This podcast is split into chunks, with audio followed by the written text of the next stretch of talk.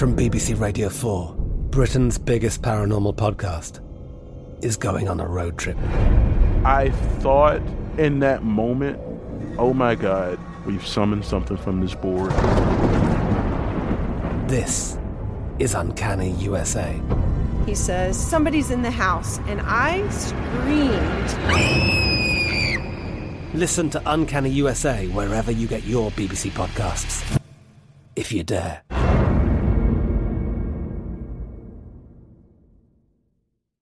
You know you've got a comeback in you. When you take the next step, you're going to make it count for your career, for your family, for your life. You can earn a degree you're proud of with Purdue Global. Purdue Global is backed by Purdue University, one of the nation's most respected and innovative public universities. This is your chance. This is your opportunity. This is your comeback. Purdue Global, Purdue's online university for working adults. Start your comeback today at purdueglobal.edu. Welcome to Ruthie's Table 4, a production of iHeartRadio and Atomize Studios. There are very few people who, even if you rarely see them, stay close to your heart. For me, it's Wolfgang Puck. I'm often asked who inspired Rose and I when we opened the River Cafe, and the answer is Wolfgang. Before he created Spago, the choice for choosing a restaurant was eat delicious food, but be sure to dress up and be prepared to feel intimidated by the sommelier, chef, or just the atmosphere in the room, or eat less well, but go out and have fun in a lively, exciting, friendly place. With Spago, Wolfgang taught us we could do both, and he turned the world upside down. He made pizzas luxurious, airport food delicious, wood ovens for cooking, and took chefs out of basement kitchens so diners could see them and they could see the diners. Wolfgang is legendary for being generous with his knowledge, teaching, inspiring, and mentoring young people who wanted to be like him. A few months ago, he came to the River Cafe for dinner with his family. To everyone working there, it felt like a visit from the gods. For me, it was a visit from a man I love but rarely see, a man who is close to my heart. Thank you. I have asked everybody who's been on to read a recipe from a River Cafe book that they like, but I would rather read a recipe from your book. And that recipe is for what we call chicken spago. And I think in your cookbook you call it chicken with garlic and parsley. Do you want to read this recipe? All right. Go on. Let's go with our chicken with garlic and parsley. This entree has been on the menu at Spago since we opened. It continues to be one of the favorites, and uh, we still make it for special people because uh, as a souvenir, really. Okay, take two whole chickens, about two pounds each, two small heads of garlic, separated into cloves and peeled, quarter of a cup of parsley leaves, salt, freshly ground white pepper, two tablespoons of unsalted butter, and the juice of a large lemon. Halve and bone the chickens, leaving the first wing joint intact. In a mm. small saucepan, plunge the garlic cloves in boiling water for a minute. Cut the garlic into paper thin slices. Toss in a bowl with parsley and season. Stuff a little of the garlic mixture in the pockets underneath the skin of the chicken breast and thighs. Transfer to a large plate, cover and chill until ready to use. Grill the chicken 7 to 10 minutes per side, or just until the pinkness disappears. Do not overcook. Heat the butter in a saute pan and in it gently saute the remaining mixture of garlic, lemon, and parsley. Add lemon juice and season well. Nice. Nice. Do you remember writing it? I remember when I Where did it. Where were you? Where uh, were you? Uh, So it was the first cookbook. I, it was a Ma Maison cookbook. Yeah. The second cookbook was up at Spago. So I did that, and I think that was in '86 or something like that when I wrote it, and it was interesting because when it came out, I you know people didn't really know me that well um, in LA. Yes, Yeah. and there was an agent named Mike Ovitz. Of course. he founded CAA. CAA. Yeah, yeah, yeah. yeah. And so he came with his wife and Michael Eisner and Jane Eisner. They came for dinner. And Yeah. I think it was Judy Ovitz's birthday. So I gave her a cookbook and signed and said, Happy birthday, Judy. And Mike said, Wolfgang, how come I don't know about that? I said, Mike, you are a big agent. You represent Paul Newman and uh, Barbra Streisand. Uh, what are you going to know about a cookbook? And he said, Where did you promote it? I said, Well, we did some shows like LA and the morning show in LA and some radio shows and things like that. And he said, You have to promote it nationally. And I said, Yeah, I, they tried to. My PR person tried to get me on Good Morning America or the Today Show. And then uh, they said, No, no, no, we have Julia Charles. We don't need you. We don't need another a cook on the show. Yeah. And he said, What? That's crazy. So he called up the vice president from ABC he flew up out a few days later. They came to the restaurant. I cooked the menu for them. I cooked the dinner for them on a little napkin, on a paper napkin. He signed a contract with ABC, so I do once a month Good Morning America. That amazing? So and from then And on, I was that- on That TV. was the beginning. Yeah. Well, you mentioned Julia Child. Did Yeah. you ever meet her? I Did met Julia? Charles many Did you know times. She was well? a very good Oh, friend of mine. really? Yeah, Yeah, yeah, yeah, yeah. No, I really loved her, and she was really funny. And I told her that uh, story about you know we did a, a, a symposium or something, and she Yeah. said, "Yeah, Wolfgang, and since you're on now, they don't want me anymore." What did you do on the AB? What did you? Okay, Did you? I made the most complicated thing. We had a producer on Good Morning America, Sonia Selby Wright, an English Yeah, lady. yeah. And uh, she was very good friends with Julia. Yeah. And uh, uh, she actually didn't want me to be on the show. Or she wanted didn't Julia. No, she wasn't very happy. Yeah. And I made crazy things. Like I made, I showed people how to make a simple chocolate souffle. yeah. But you have to time it just perfectly Yeah, because yeah. you don't have. You're you only doing have, it live on TV. live on Yeah. TV. You only have five minutes. Yeah. So you have to put it in the oven at the right time, Yeah. and then hopefully you know everything goes well. You take it out and it looks good, and then the Did, segment did you is have over. disasters? Julia dropped, famously dropped a chicken on the floor. Yeah. But did you have disasters, or was it pretty? You know, I pretty never really had bad things happen. I just was so nervous at that time. They had David Hartman uh, was the host, you Right, know, right. and he was like six foot five tall and talked, to "Hey, Wolfgang, what are you gonna cook for me today?" And I, I started to shake, Mm. Yeah. and I was nervous seeing all How the cameras. Oh, I was already old. Tiny. Yeah. No. I had already Spago was open in my 30s. Yeah, in Yeah. your 30s. That's Yeah. young. That's young. Yeah, but, pretty to, young. today for me everything Uh, is really young. I know. So going back to youth and young, tell me about your family. Did you grow up with good food? You know, did you- it's very interesting. My mother was a chef, a professional chef, but no, she didn't own a restaurant. She worked for a small hotel on a beautiful lake in Carinthia, which is the southern part of Austria next to Mm-hmm. Italy and Slovenia. And so she was a good cook, and my stepfather was a coal miner and totally crazy and alcoholic and everything. And my mother was like an angel. I don't know how the yin and the yang Yeah, get yeah. together, but Yeah. it's uh, impossible. And so I went to school, and in the summer I went to see my mother on the lake there and helped her in the kitchen Did you? sometimes. And Yeah. then uh, I went swimming, and I picked up tennis balls. There was a little tennis club Yeah. next to the hotel, and I made a little money. And then when I was 14, I had to decide what to do. because the school Because oh, you. yeah, the school finished at Yeah. Mm, 14. I was finished with school, amazing, yeah. and uh, we didn't have the money to go to Vienna to study. I actually wanted to be an architect. Did you? Yeah, but then we didn't have the money to Yeah. go. So then my mother found me a job as an apprentice in uh, Villach. Can I just ask you about your father? My father actually was very wealthy. My mother was working for a doctor in a small town, but for the small town he had a Mercedes, Right. like after the war, you know, in Yeah. 1948, 49, 50. So his mother, my father's mother, told him he cannot marry my mother because my mother came from a poor, Poor background. family. My my grandmother was working in the fields for a farmer, you know, so he didn't marry her. Oh, he never married her. He never married her. So my mother then uh, went back, started to work in restaurants and everything. And I was a little kid. My grandmother was taking care of me. So then my, my they're stepfather, as I got, wouldn't, wouldn't let you be in. A, yeah. yeah, my stepfather said cooking is not a profession for men. You should be a carpenter, or you should be a mason, or you should be a mechanic, or whatever. Cooking is for women. And he said, You're good for nothing because I hated to help him and everything. So I still remember when I left. Which was 50 miles away, where I was starting my apprenticeship. When I was 14 years old, I went to the train station with a little suitcase. Yeah. And then I uh, take the train, and as I was walking out the house, he said, "Oh, you're good for nothing. You're gonna be back in a month and uh, cry for money and everything." And I said, "I'm never coming back." At age 14. At 14, yeah. And then I go there. I started my apprenticeship, and the chef there was as crazy as my stepfather.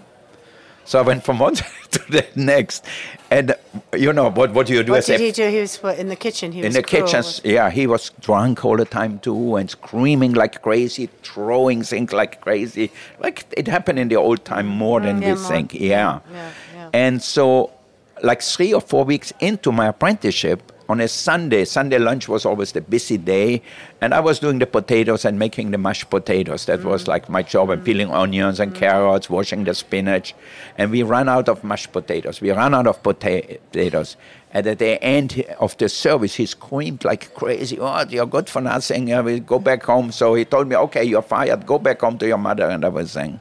I said, I cannot go back home, but my especially with my father. stepfather, yeah.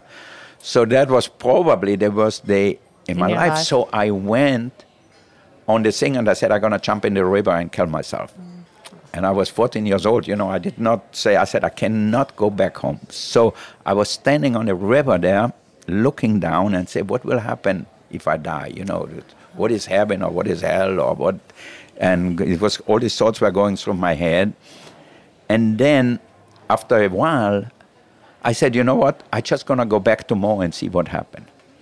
So I went back, Back to the restaurant. Back to the restaurant. So I, I went. I couldn't sleep all night. I went really early to the restaurant. Then the apprentice who was above me came and saw me there. I said, "Oh, you're back." He was so mm. happy. I said, "I don't have to mm. peel potatoes." So he mm. hid me down in the vegetable cellar. And uh, I was peeling potatoes there, and after a few weeks, the chef comes down and sees me there and starts screaming, "What you're doing here?"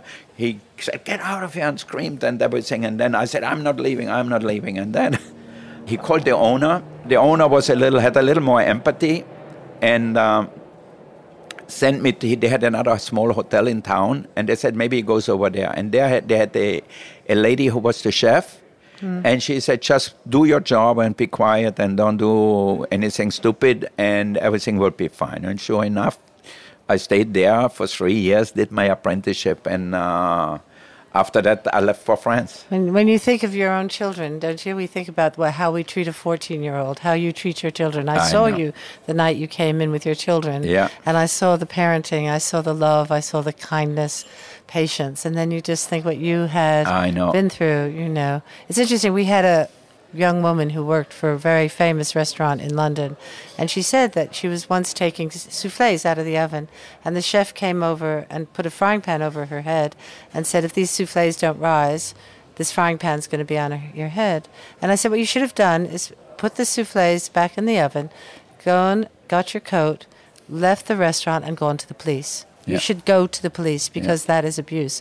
But, you know, it's somehow that idea that somehow because everybody's under pressure in a kitchen, it's okay. It's not okay. It's old fashioned and it's wrong. you Yeah, know? physical It's abuse, wrong. Mm. m- emotional abuse is totally wrong. It's and wrong. I think uh, one of the lessons I learned from them, I said, I never want to be like my stepfather, and I never want to be like the first chef I worked for because I think they did the opposite. And I said, you know, if somebody does makes a mistake, somebody does something wrong, I'm gonna show them how to do it Yeah. right.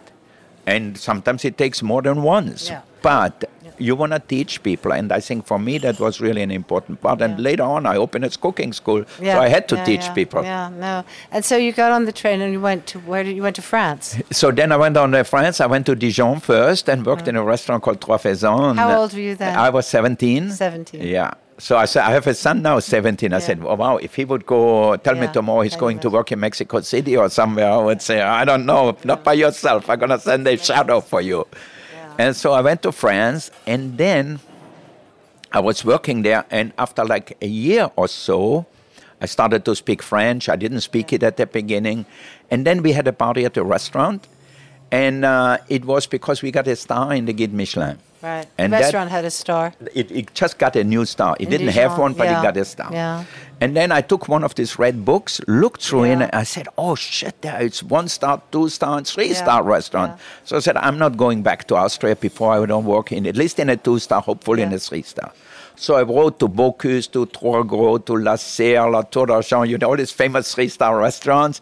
The first one who said yes was Raymond Thuilier at Baumanière in Provence. Oh, Baumanière. Yeah. yeah, yeah, yeah. It's an amazing restaurant, Yeah, but he was on the hill. Yeah, yeah, yeah. He was the most amazing personality. Yeah. Not only he started cooking when he was like 50, professional when he was 50 years old, oh, but he was so passionate about the ingredients. He had a lot of land there too. He had six gardeners who brought like the best Cavaillon melon or mm-hmm. strawberries or uh, peas or green beans, really small, you know. So it was really an amazing experience to have somebody at that age. He was already Yeah. 70 years old, but he was so passionate and uh, you know going back and forth in the dining room and then he used to come into the kitchen with elizabeth taylor and every- Ah. all of us young guys looked at her and said oh my god Yeah. or one time he came in with marcello mastroianni and catherine deneuve Wow.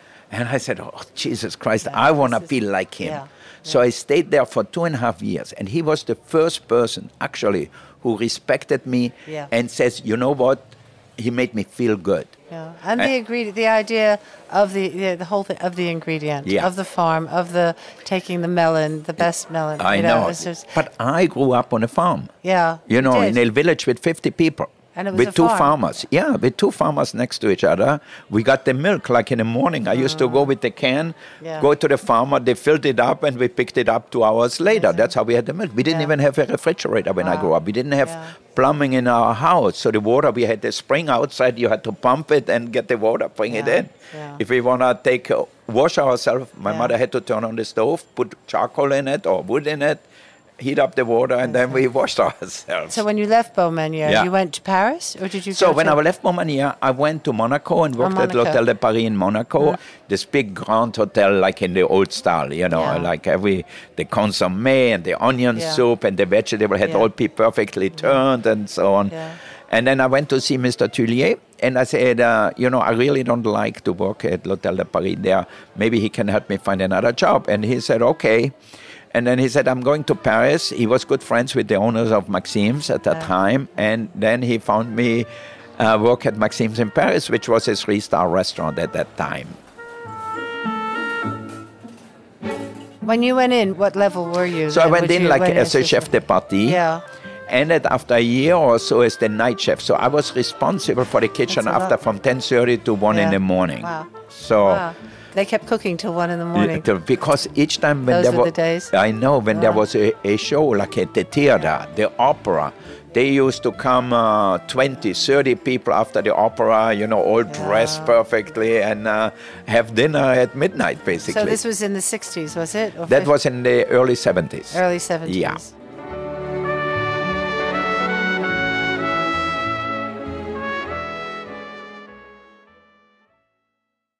The show is sponsored by BetterHelp.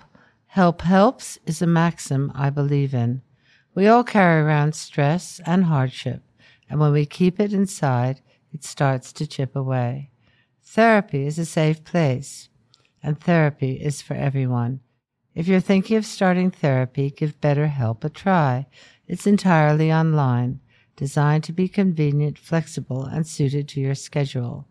Just fill out a brief questionnaire to get matched with a licensed therapist and switch therapists anytime for no additional charge. Visit betterhelp.com slash Ruthie today to get 10% off your first month.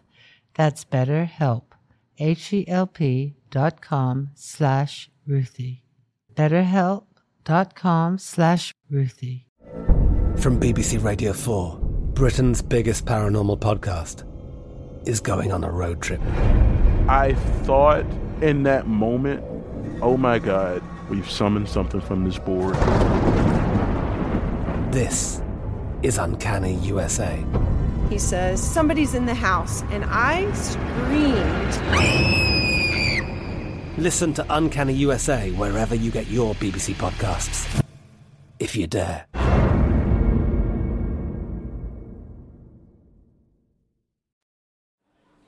A friend of mine said, you know, if you want to make money, you have to go to America. You know, in America, you make a lot of money and uh, this and that. And you know, I was always fascinated by the movies, Mm. by the people riding the uh, big cars and everything, and by John Wayne, the cowboys and everything. So I said, I have to go and see. And then at that time, it started also with the hippies in San Francisco and everything. I said, I want to try to smoke some marijuana and everything. And you couldn't find it in my village. So Yeah. I went to America, first to New York. To New York. And I didn't like New York. I said, it's nothing like Paris and so forth. And then a friend of mine who owned, uh, Charles Masson, who owned La Grenouille, found me a job in Indianapolis. I love auto racing. I'm a Oh, big fan of Formula Okay. One. Yeah. So when uh, he, they said Indianapolis, the 500 miles of Indianapolis, the most famous race in the world, and I said, I'm going to Indianapolis. So I had almost no Did money you left. speak English? A little bit. So I took the Greyhound bus from New York to Indianapolis. It lasted like 30 hours or something like that. And I said, shit, that's Indianapolis. It's not, I imagine it being something like Monaco, maybe on a Oh, yeah, river really? or Yeah, something really yeah, beautiful, you know. And it was flat and uh, a few high rise buildings in the center. And then I said, where is the race? Where is the race? So I went out to Speedway and I said, oh my God, this is Indianapolis. So I had to stay there. I had no more money left. You had a job in a restaurant. There. Yeah, I had a job there. I was a chef in a French restaurant. I still remember I told the manager from New York on the phone, I said, I'm not cooking hamburgers and hot dogs. You didn't have to. Yeah, no, he said, no, no, no, no, we have a nice restaurant. We make duck à l'orange and we make Dover sole and stuff like that. So I said, okay, I'm coming. So I stayed a year there, got my green card there because nobody immigrates to Indiana. Yeah, you know, yeah. I was the only one at the immigration. And then from there, I got a job out here in Los Angeles Yeah. Where? in a restaurant downtown from the same company who was running the restaurant in Indianapolis. Yeah. And then about six months later, I met uh, Patrick Terrail. Hmm. He owned Ma Maison. And I started to work there in the morning and worked at night downtown in the restaurant called Francois. And uh, because I wanted to make money to open my own restaurant. And then after a while, Patrick said, Oh, why you don't come and be the chef at my Maison? So as finally I said, Okay. I started there and I get my first paycheck there. And I go to the bank, it bounced. I said, Oh my God, you know, I had no idea about the business part. So I came back, I said, There's no money in the bank, they can pay me. You know, it wasn't a lot of money, a few hundred bucks.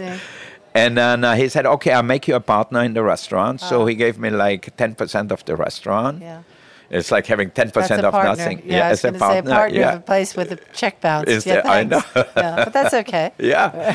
so I said, okay, I started to buy food. I went to see, for example, the guy who brought us the fish. Everything Yeah. was uh, on COD. You had to pay them Yeah. cash when they brought the food. And I said, where is your place? So I went downtown to this fish place.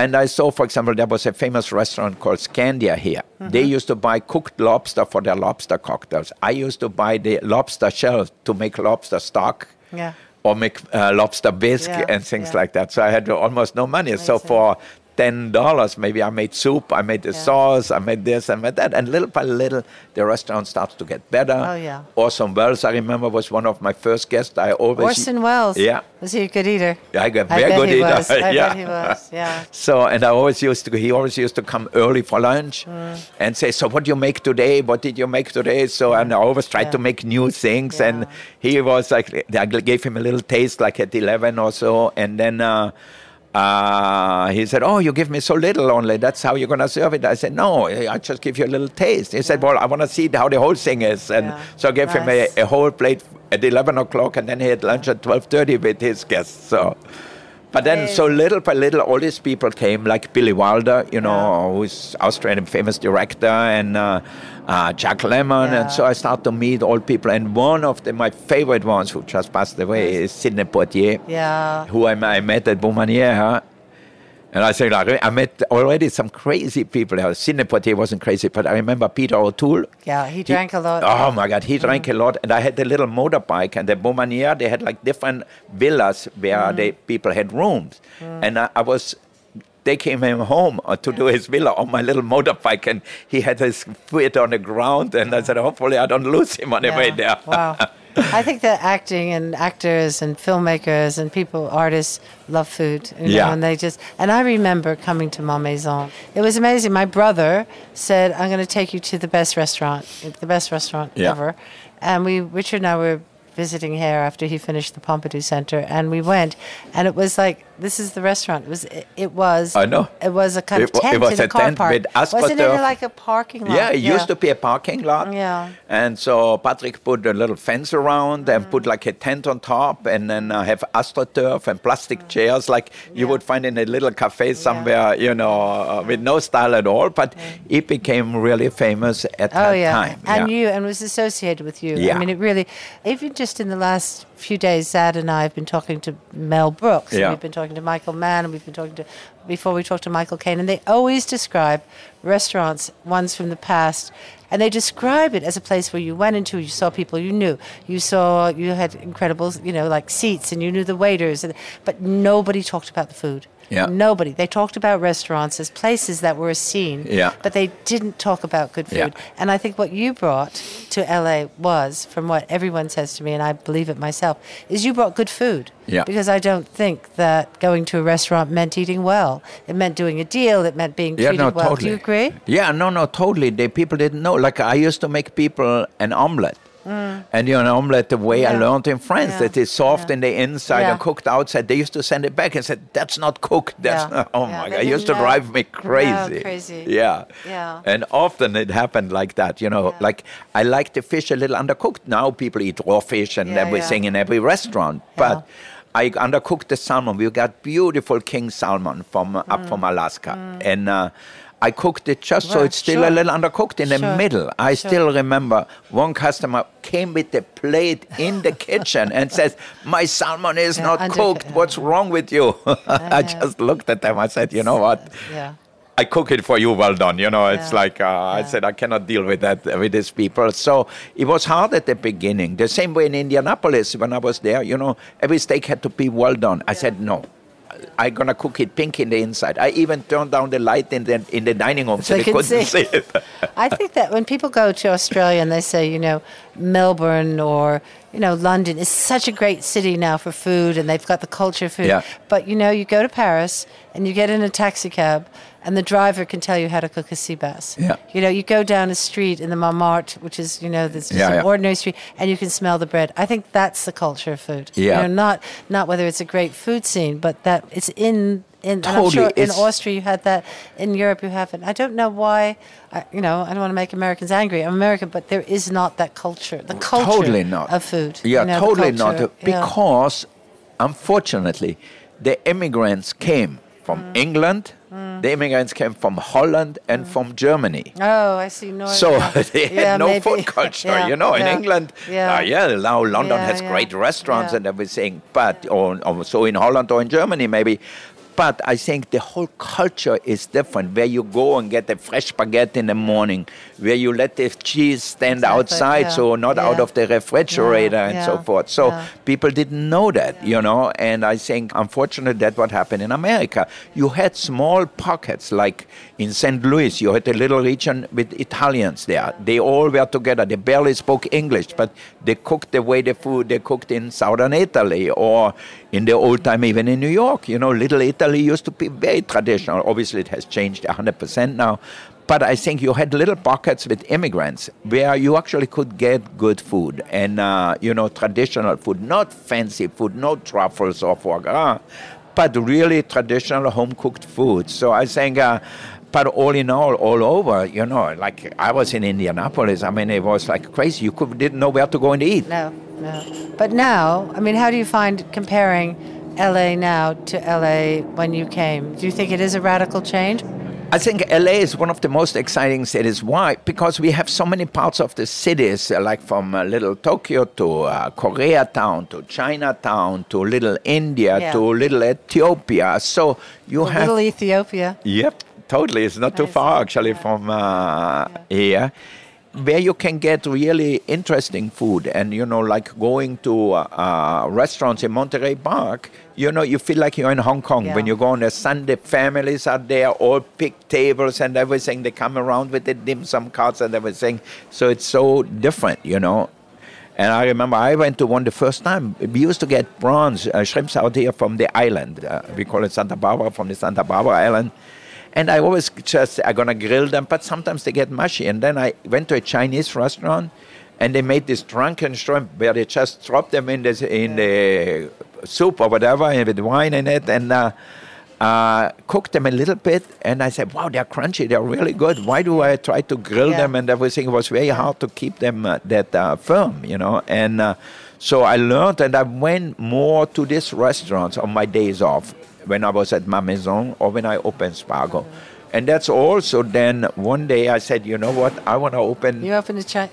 a, a Chinese restaurant, not a real Chinese restaurant because I didn't even know how to use a wok. So I said I'm going to open a restaurant and with French techniques and Chinese ingredients. So we opened Chinois in 1983.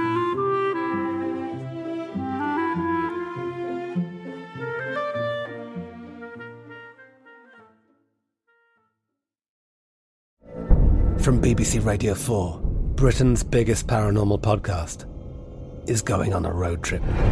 I thought in that moment, oh my God, we've summoned something from this board.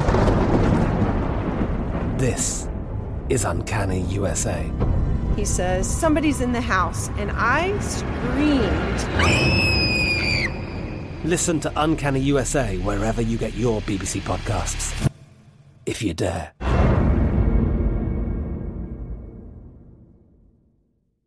Xfinity has free premium networks for everyone this month, no matter what kind of entertainment you love. Addicted to true crime? Catch killer cases and more spine-tingling shows on A&E Crime Central. Crave adventure? Explore Asian action movies on Hi-YAH. Searching for something extreme? Check out skating, snowboarding, and more on Fuel TV Plus, the global home of action sports. And find crowd-pleasing bops on iHeartRadio's Hit Nation playlist. There's new free shows and movies to love every week. Say free this week in your Xfinity voice remote. I remember when you opened Spago, the, how shocked everybody was. You Yeah. know, that this French chef, this man who came from Michelin starred Yeah, restaurants, totally. did Ma Maison.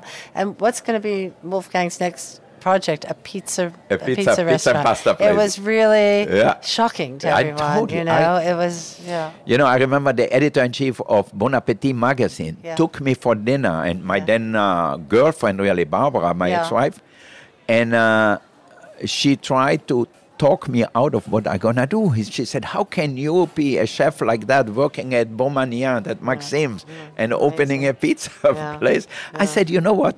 I'm gonna open a restaurant. I want." Great ingredients, but have fun. Have fun. That's the Yeah. whole thing. That you don't have to. The same thing in London when we did the River Cafe. Yeah, know, no, and why no, no. can't you? You know, people come and I don't care what people wear in my restaurant. I couldn't care if they come with their kids. I don't care if they come in jeans. Do you? It's just like who cares? It's you know you, You come know. here and we treat you well. And know. especially in Los Angeles, you know, where it's warm, the climate is Yeah. different. You don't get all pankers. You go to New Yeah. York, close to Wall Street, you know, you have yeah. all pankers. They all have their suits on and everything. Yeah. It's different. Yeah. Here, people are, you know, in the movie business and the uh, record business. They come, uh, you know, totally different. I remember one time I was very friendly with David Hockney. He actually did the first cover of my Oh, cookbook. did he? Did he? Yeah. And uh, so he, a friend of mine, opened a fancy French restaurant. You know, one with the high chairs and the mm, mm, fancy mm. plates and everything. But you had to wear a jacket. And David Hockney went and had a sweater on or whatever. It was in the summertime, and they didn't let him They in. let him in. Yeah. And he came after back to Ma Maison and says, Yeah. "You know what just happened to me?" yeah. I said, "What?" He said, "They didn't let me in." I said, "Should I call them back?" He says, Yeah. "No, I will never go yeah. back there again." My, yeah, Richard, my husband, never wore a tie. Yeah. He would take his children to the Connaught, to the Claridges, and they wouldn't let him in. And one time a, a maitre d' said, you know, Mr. Rogers, don't think that we're picking on you because yesterday we wouldn't let Nureyev in, as if they were proud of it. You know, Yeah, yeah, you know, even Nureyev we wouldn't let in. You I know, know, that's. A, I- but somebody, my a friend of mine had a, a, an assistant who worked for you as a front of house manager, and she said that people used to come in and say, "Bring a bottle of champagne to the table. I'll pay for it now," and say it's from Wolfgang. Yeah. you know, the status of being, you know, or Yeah. seat me first before somebody oh my else. God, we had it's like, crazy. No, it was That is crazy. crazy. The, yeah. the seating, like at the old Spago, was still important because we have these window seats, and everybody wanted to sit Right. at the window seats. I remember one time Sammy Cahn, who was a famous Yeah. songwriter, yeah, sure. was there, and uh, he was sitting in the second row, not at the window. And Yeah. next door was a table with Alan and Marilyn Bergman, who did all the Yeah, songs for sure. Barbra Streisand. Yeah. And Sammy calls me over and says, Wolfgang, I want two Oscars. They don't have any. and how come I have to sit in the second row? Yeah, yeah. I No, said, no, no. you get the same You food just get the anywhere. I didn't know that that Yeah. is uh, the important part. So Yeah. it is. No, we had people storm out of the restaurant, some of them, if they didn't get the table they wanted. I mean, it was also difficult, you know, there's people, the Yeah. insecurity and everything. Yeah, uh, maybe. And I, I remember, like, we had the, the head of MGM at that time was Alan, uh, Daniel Melnick Yeah. and uh, they set him in the back and uh, of the restaurant. It was like Siberia, and I go over. Dan, you know what? We have a table up front. Uh, if you want a better table up front, he said, "What do you mean a better table?" I said, "Yeah, well, on the window." He says, "You know."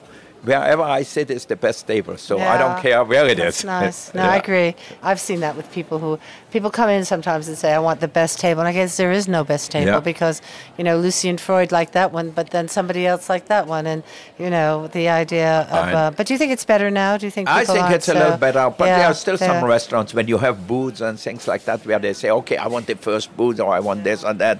Or like I remember one time at Chinois, it was in the 80s too when I had uh, Elizabeth Taylor came with some people. And we had one guest who comes all the time, always sat on their table too. And they saw Elizabeth Taylor like four tables down and then they came back the next day, the next time, next week. We set them on the regular table. and They said, "We don't want this table. We want the table over there." Yeah, it's crazy. So when you when you cook, Yeah. uh, you have a son who's a chef. Yeah. Yeah. So did he did he become a chef because he was influenced by your cooking at home? Do you cook at home? yeah, I cook at home. Yeah. Less now since the kids are gone, really. You know. So, but uh, Byron, who is my second son, and uh, he always was interested in cooking. And even when he went to high school here at Harvard Westlake, they had a chemistry class. Yeah. And he wanted to do a molecular gastronomy class with the chemistry class. So he said, okay, we can do different things, you know, learn chemistry, but with food. Yeah. And so he was really into this whole thing, you know, like the stuff what Adrian Ferrari did and uh, all that things. So I think I want him to hopefully take over one day because it is like a family is a business, family you know. business, yeah. But if you think about family and you think about food and you think about your mother being a pastry chef and, and the suffering that you went through in your early days, I mean, it's, it's heart-rending. When you think of food as comfort, is there a food that you would reach for for comfort? You know, it's often I reach for simple things. You know, like uh, if it's in the morning, it might be just some good oatmeal or something Yeah, like that. yeah. You know, and obviously, sometimes I still feel like eating a goulash or a Wiener Schnitzel from my childhood. From your childhood. Yeah, and uh, that's still popular. And I think for me, still the simpler things are the better one. I love vegetables. I love fruits. So that's why I still mm. go to the farmer's market Yeah. and so forth, you know. So I think to me, food is such an important part of life because I think it's one of the only time in this modern world where we actually can sit together and talk and enjoy the time. I think mm. enjoy the food, enjoy and have a good time. To me, it's the most important part. That's why I think a restaurant should be fun. You know, a restaurant it should be a place you enjoy. If you want to go to a church somewhere and pray, you go to the church, you know. Or if the chefs want to impress you and says, "How did I do?" I said, "You know what? This thing is not about you. This thing is about us. You know, this thing is about the guests in the restaurant." So, I think that's a big difference. Mostly, what I hear is the male chefs are really more egocentric, and they oh. think Oh. it's about them, the food, whatever. How did they perform, basically? You know, and a women chef often will say. I hope you liked my food. I hope Yeah. you enjoyed your time at the table, you know, instead of feeling, oh, it's about me. And I always said, you know, to me, the most important part is that the guests are happy when they leave. They can't wait to come back, make a reservation, maybe already on the way out. And I think that's why we are in business for 40 years. And like I come here to the Bel Air Hotel. I know almost everybody. Yeah. I go I to. Spago. I know the people. Yeah. So I think it's a nice way for me. Yeah. I almost feel like I'm going to a party every yeah, day. Yeah, I, we, we have a great job, and I think that I always say I want people to feel better when they leave than when they came in, and I certainly feel better now leaving you than when I came in because we had such a good talk. Thank you. We cannot eat right now, no? Okay. No. Smoke some more pizza for breakfast. So we've Good. just been brought. Can you tell me what we've just been brought? We have here a little smoked salmon pizza, uh, I think, which is a staple at Spago too, and everybody says, uh, "Oh, I made it for them." One time at Spago, we had smoked salmon, brioche, and uh, dill cream or whatever, like a very traditional Yeah. way. One day we ran out of bread, and then I said, "What am I gonna do?" Yeah. Uh, so I just cooked the pizza dough in the oven, cut it in slices, and served it with a plate of smoked salmon. And then I said, "You know what? I'm just gonna put it all together myself." So I cooked the pizza dough, put the dill cream on it, uh, put the smoked salmon on it, put a little caviar on top. And then I cut it and I said, wow, this is really perfect. It's like the crispy crust and Yeah. it's warm and there's Yeah. the smoked salmon on top. And I said, all I need is a glass of champagne and then I'm done. good.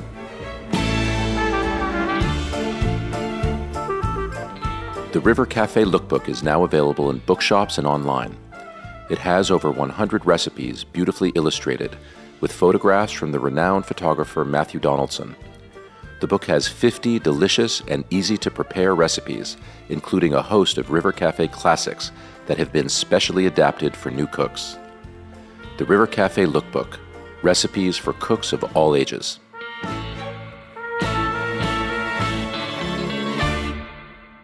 Ruthie's Table 4 is a production of iHeartRadio and Atomize Studios. For more podcasts from iHeartRadio, visit the iHeartRadio app, Apple Podcasts, or wherever you listen to your favorite shows. This show is sponsored by BetterHelp. It's a simple truth. No matter who you are, mental health challenges can affect you, and how you manage them can make all the difference. That's why everyone should have access to mental health support that meets them where they are and helps them get through. BetterHelp provides online therapy on your schedule. It's flexible, simple to use, and more affordable than in person therapy. Connect with a licensed therapist selected just for you. Learn more at betterhelp.com. That's better, H E L P dot com. From BBC Radio 4, Britain's biggest paranormal podcast is going on a road trip.